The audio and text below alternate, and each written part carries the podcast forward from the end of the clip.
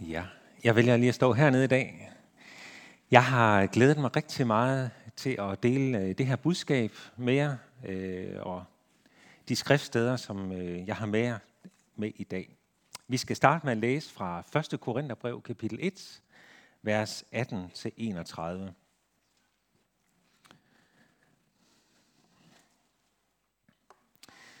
For vel er ordet om korset en dårskab for dem, der fortabes.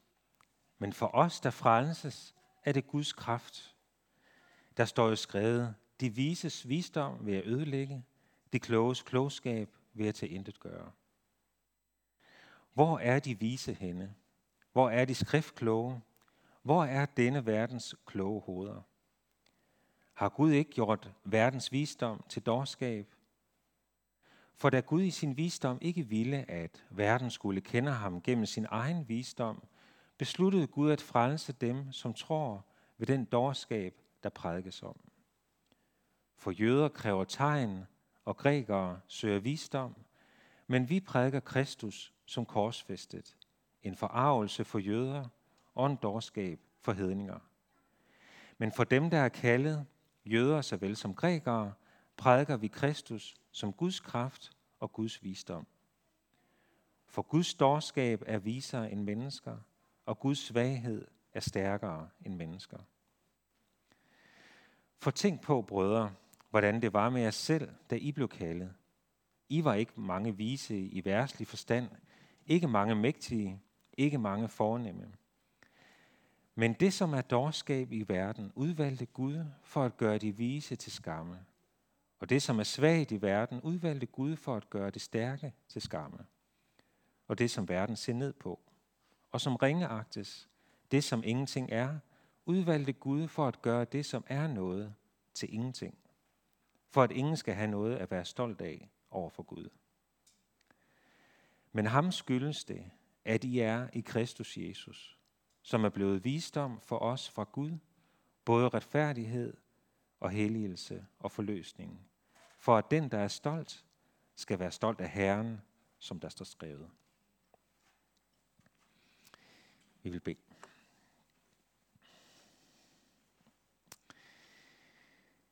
Herre Gud og himmelske Far, vi beder dig om, at du vil samle vores tanker om det budskab, du har til os.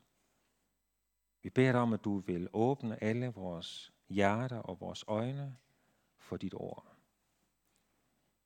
Tal til os, Herre. Amen.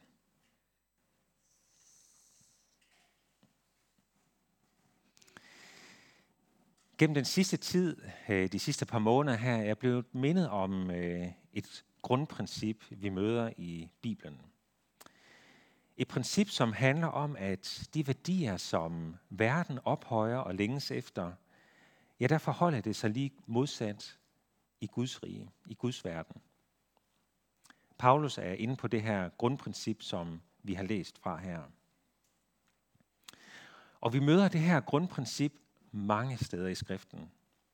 Og jeg tror, der er virkelig noget vigtigt, Gud han kalder os ind i. Noget fundamentalt vigtigt i vores liv.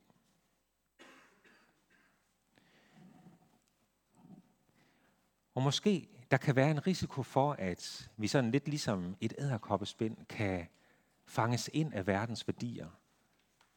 Verdens måde at tænke på. Og at vi på den baggrund kommer til at miste Gud af syne.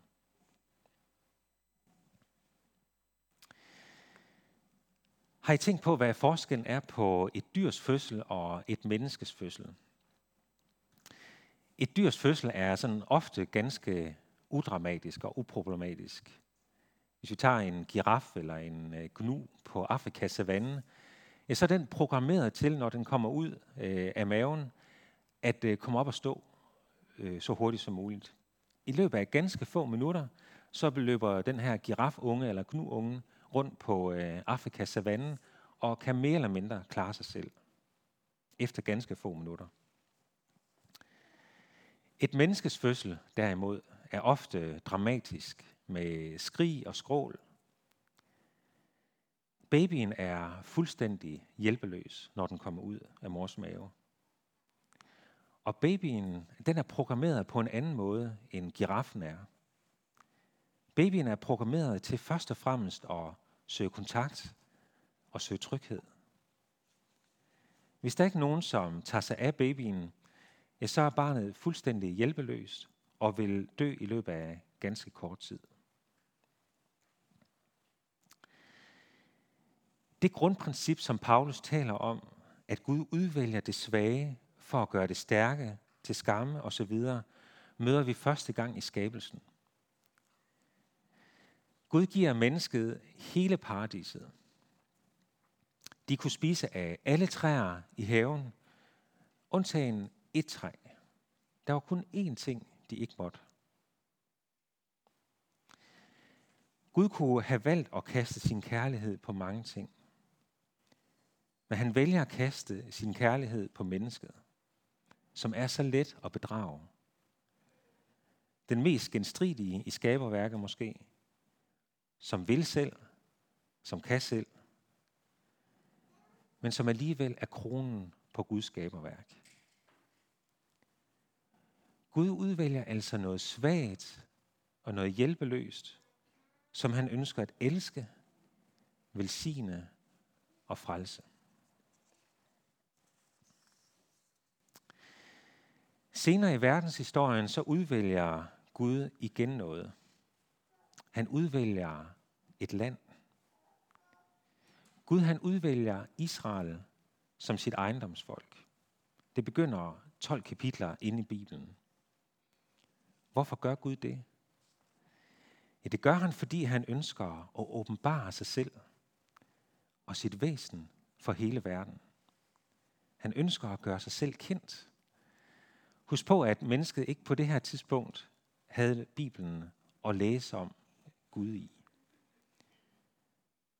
Gud han udvælger Israel som et redskab til at nå den her vision, han har med mennesket. At frelse hele verden.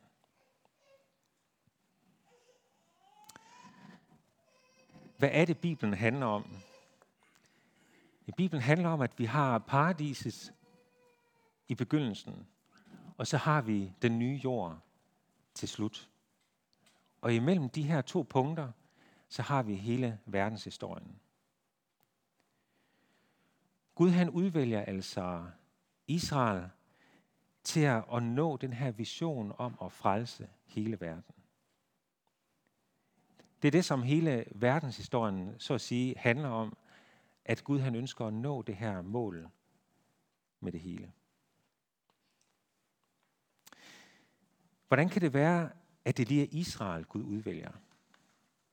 Man kunne tænke, at hvis han skulle vise sin storhed og sin magt, hvor, hvordan han kan lede det her, den her frelsesplan igennem, ja, så kunne man tænke, jamen, så har han brug for et stort og stærkt folk til at vise sig igennem.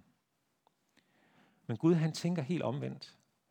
Han gik ikke efter det største og stærkeste land, men han udvælger faktisk det mindste og dermed også det svageste land. Hvorfor gør Gud det? Ja, det gør han dels for, at han kan komme til med sin magt og åbenbare sin styrke, og dels, som vi læste før, for at ingen skal have noget at være stolt af over for Gud. Altså for at Israel ikke skulle have noget at fremvise over for Gud.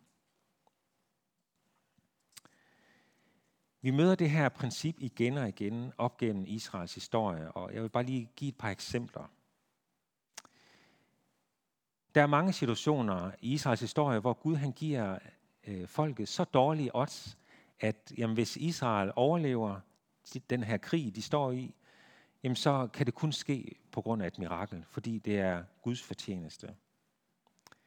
For eksempel den her krig, øh, Israel stod i med Øh, Gideon i spidsen i dommerbogen 6 og 7, kan vi læse om, om den, hvor Israels ærkefjende, øh, Midianitterne og Amalekitterne, gik i krig mod landet og havede hele landet, stjal deres for, øh, okser og får og ødelagde Israels afgrøder. Israels eksistens var simpelthen truet. Og Gideon, han samler ikke en stor hær til at gå i krig mod deres ærkefjender her. Gud han kalder ham i stedet til at udvælge nogle ganske få personer til at konfrontere den her her på mange tusinde krigere.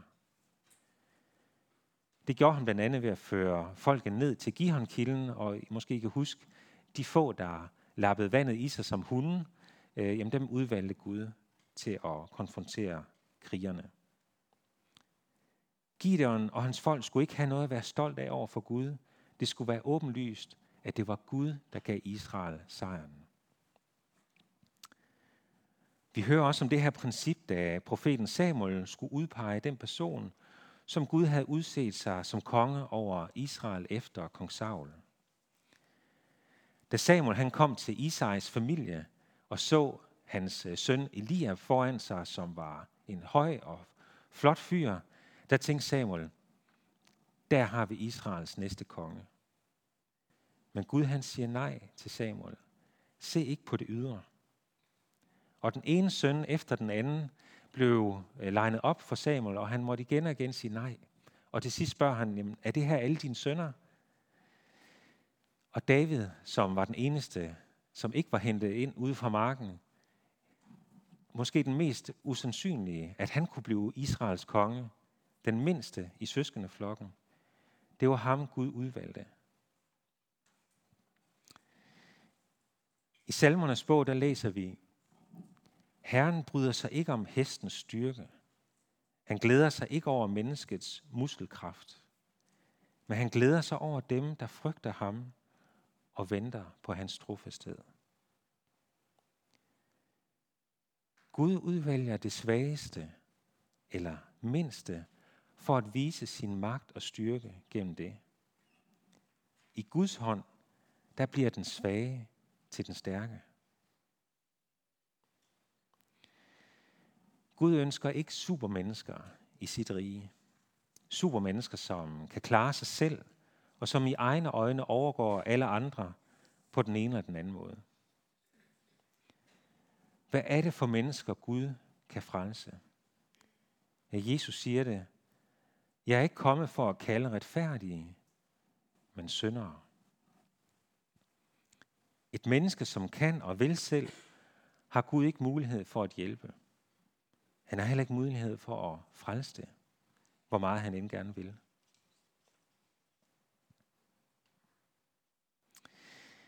En af de sønder, som skriften advarer allermest imod, er hovmodet. Altså den her grundlæggende drift, som jeg tror, vi alle sammen kender, at vi kan selv og vil selv. Den impuls, som handler om at pege på sig selv og det, man gør. Jeg tror, vi alle sammen kan pege fingre her måske og kende de rigtige svar.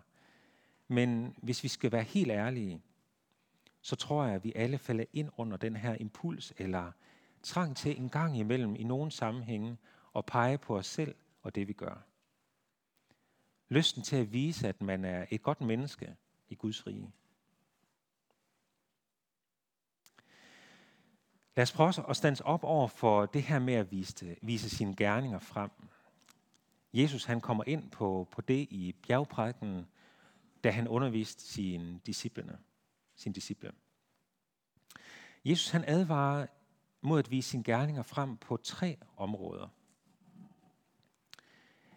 Det gælder i bøn, i faste og i givertjeneste. Når I beder, siger Jesus, så skal I ikke vise jer for andre. I stedet skal I gå ind og lukke døren og bede til din far, som er i det skjulte. Og din far, som ser i det skjulte, skal lønne dig. Og det samme gælder, når vi faster, så skal vi ikke gøre det synligt, men for vores far, som er i det skjulte. Og når vi giver af vores penge, så siger Jesus, så skal vi ikke blæse i basun foran os. Givertjenesten skal også gøres i det skjulte. Ja, så skjult, siger Jesus, at den venstre hånd ikke ved, hvad den højre hånd gør. Det er godt at inspirere hinanden i tjenesten og efterfølgelsen af Jesus. Vi kan være forbilleder for hinanden og gør, øh, give hinanden lyst til at gøre noget godt. Men en del af efterfølgelsen af Jesus skal gøres i det skjulte. Det er noget, som vi ikke skal råbe op om, at vi gør det ene og det andet, og slet ikke for at pege på os selv. Det at stå på prædikestolen her er en sådan ret synlig tjeneste, eller det at være præst, eller mange andre af de tjenester, som er i kirken her. Jeg tror, der er flere her i menigheden, som virkelig har nogle skjulte tjenester, som ikke, som ikke ret mange får øje på. Det kan for eksempel være det at, at bede for menneskers omvendelse, for kirken her, for vores præst, for vores ledere og mange andre ting. Det er en tjeneste, som ofte ingen tak fører med sig her i verden, som ingen synlighed har. Og du skal vide, at du har en ekstrem vigtig tjeneste. Din bøn gør en forskel, eller hvad det er, du står med. Også selvom der er ingen, der ser det. Jesus kalder os på den her måde til ikke at vise vores gerninger for andre, for at pege på os selv. Ganske enkelt fordi vi ikke skal have noget at rose os af over for Gud, eller over for hinanden eller andre mennesker. Gud kalder os i stedet ind i en ydmyghed, hvor vi ikke står på egne ben, men står på Guds kraft i afhængighed af ham. I Gamle Testamente, der hører vi om, hvilken type menneske Gud tager sig af. Esajas han skriver det sådan her. Det er den hjælpeløse, jeg ser til. Den modløse og den, der skælver for mit ord. Det er ikke et supermenneske, Gud han ser til. Det er den hjælpeløse og den, der frygter Gud og hans ord. Så til dig, som måske føler, at du ikke har så meget at bidrage med. Til dig, som måske føler dig svag i dig selv. at Du skal vide, at du i Guds kraft, der er du noget helt særligt. Der har du noget helt særligt at bidrage med. Det kan godt være, at det ikke er synligt for andre, eller måske, måske dig selv, men Gud kan bruge dig. Gud ser det, som sker i det skjulte, og ærer det.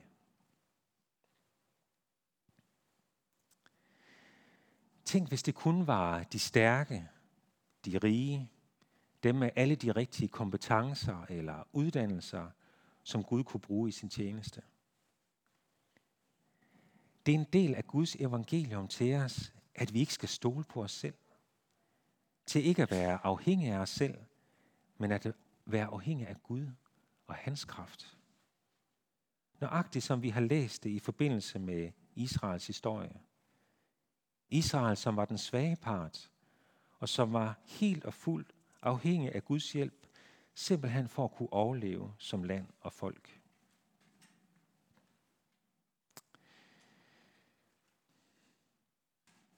Min kone Anna og jeg var for nogle år tilbage leder af Ordet Israels discipleskole i Israel i knap fire år. Et sted, hvor unge danskere kan komme ned og lære en masse om Israel og Bibelen og vokse som disciple af Jesus. Det var en stor opgave, synes vi.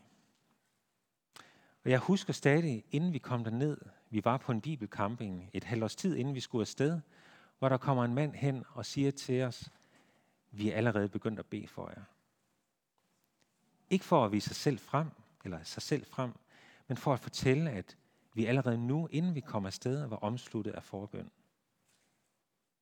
Det gjorde et stort indtryk på mig.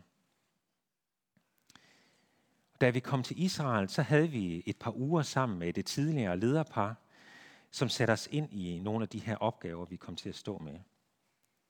Og de sagde en ting, som gjorde rigtig stort indtryk på mig, de her første dage, vi var dernede. De nævnte, at de havde set det som deres fornemmeste opgave som ledere af skolen her, at træde til side, så Gud kunne komme til. Altså et vidnesbyrd om, hvordan de havde oplevet at se Gud arbejde og handle i deres arbejde. Samtidig så fortalte mig om den ydmyghed, som havde præget dem, som de havde oplevet som en stor velsignelse. Det var fantastisk at høre, men faktisk også vældig rart at lytte til. At det hele det afhang ikke af, af mig som menneske, at jeg som menneske skulle lykkes i den her opgave. Det var Gud, som skulle handle her. Åbenbare sig selv og kalde på unge mennesker. Og jeg tror, det er vældig vigtigt at minde hinanden om, at uanset hvilken tjeneste vi står i i Guds rige, ja, så står og falder det ikke med, om jeg har et supertalent eller ej. Det betyder ikke, at vi ikke skal have os selv med i det, vi gør. Vi skal bruge os selv og de gaver, vi har fået. Men samtidig så må vi have øjnene for, åbne for, at den åndelige virkelighed, som er, at det er Gud, der leder og guider os.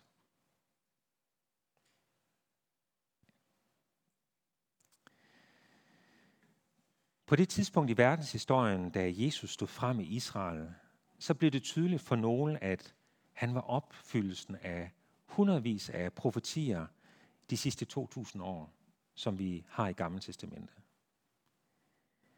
Gennem lang tid, der havde der i Israel lyttet en forkyndelse om en messias, en konge, som skulle frelse landet.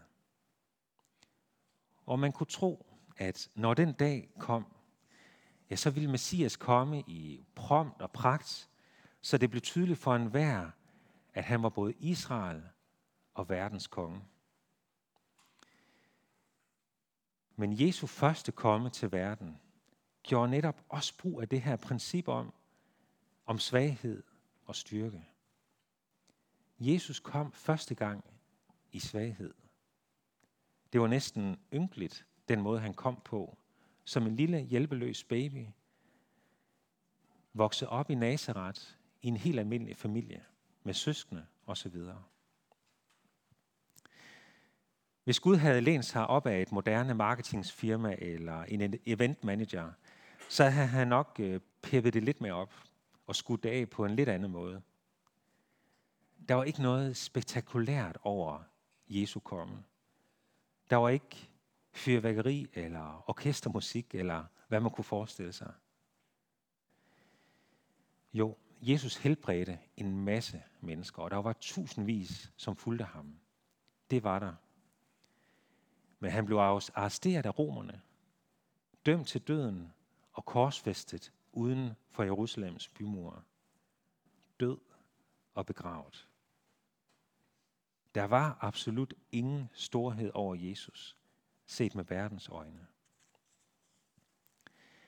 Men virkeligheden var, at Jesus i den her svaghed, i den død, Jesus gik ind i, i al hemmelighed sonede hele verdens skyld.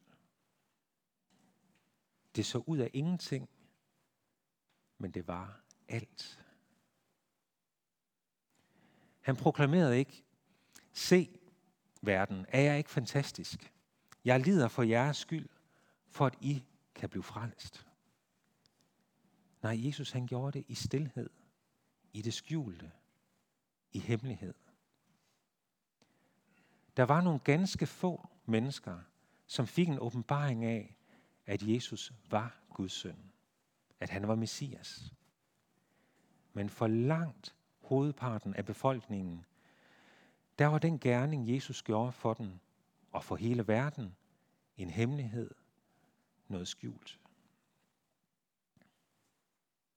Og Jesus han profeterede, da han sagde for disciplene, men der er intet hemmeligt, som ikke skal åbenbares, og intet skjult, som ikke skal blive kendt.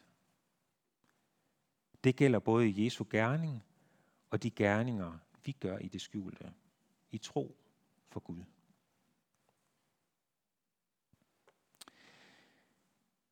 Når vi ser på Israels historie, så lærer vi, at når Israel kan og vil selv, når Israel er stærk, så er der ikke ret meget plads til Gud.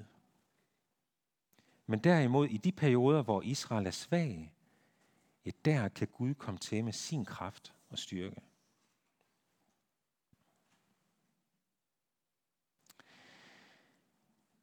Og en sidste ting her til sidst, om den her svaghed, som jeg tror mange af os måske kan have det lidt svært med.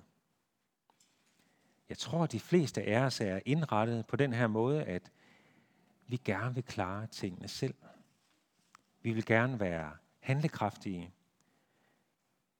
Det at tage imod hjælp kan nemt opfattes som svaghed.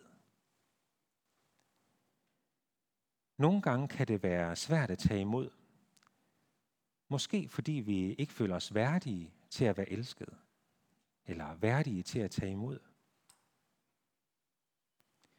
Fordi det er sådan måske for mange af os, kan det også være svært i bund og grund at tage sådan rigtigt og tage imod Guds nåde. Uden at føle sådan enten bevidst eller ubevidst, at vi sådan skal gøre os fortjent til den. Det vil sige, i forhold til den gerning, Jesus har gjort for mig, ja, så kan det faktisk være svært bare sådan lige uden videre at tage imod det. Der er noget i mig, som måske gerne vil betale for den. Som kan give mig en følelse af, at jeg i en eller anden grad skal gøre mig fortjent til den. Et af de mennesker, som kom til Jesus, spurgte Jesus, hvad skal jeg gøre for at arve evigt liv? Det er den normale tænkemåde her i verden. Normalt så får man ikke bare noget her i verden. Og nogle af de ordsprog, vi har sådan i sproget, bakker også op om de her værdier. At man må yde for, at man kan nyde. Man må arbejde for føden. Man får løn som forskyldt. Og så videre. Selvom vi godt ved, at Guds nåde er gratis, så ligger til os mennesker, at vi må da skulle gøre noget for at modtage Guds frelse. Jeg vil slutte af med at afspille en sang af Lauren Daigle, som hedder Love Like This. Og hun synger netop om det her forhold, at når jeg ikke føler, at jeg har noget særligt at komme med, ja, så kommer Gud med det livgivende, med det kraftfulde. Hun synger, hvad har jeg gjort for at fortjene kærlighed som denne? Hmm. Jeg kan ikke gøre mig fortjent til det, du giver gratis. Brug gerne de cirka tre minutter, som musikken varer til, sådan virkelig at tage det budskab ind, som Gud han ønsker at møde dig med i dag.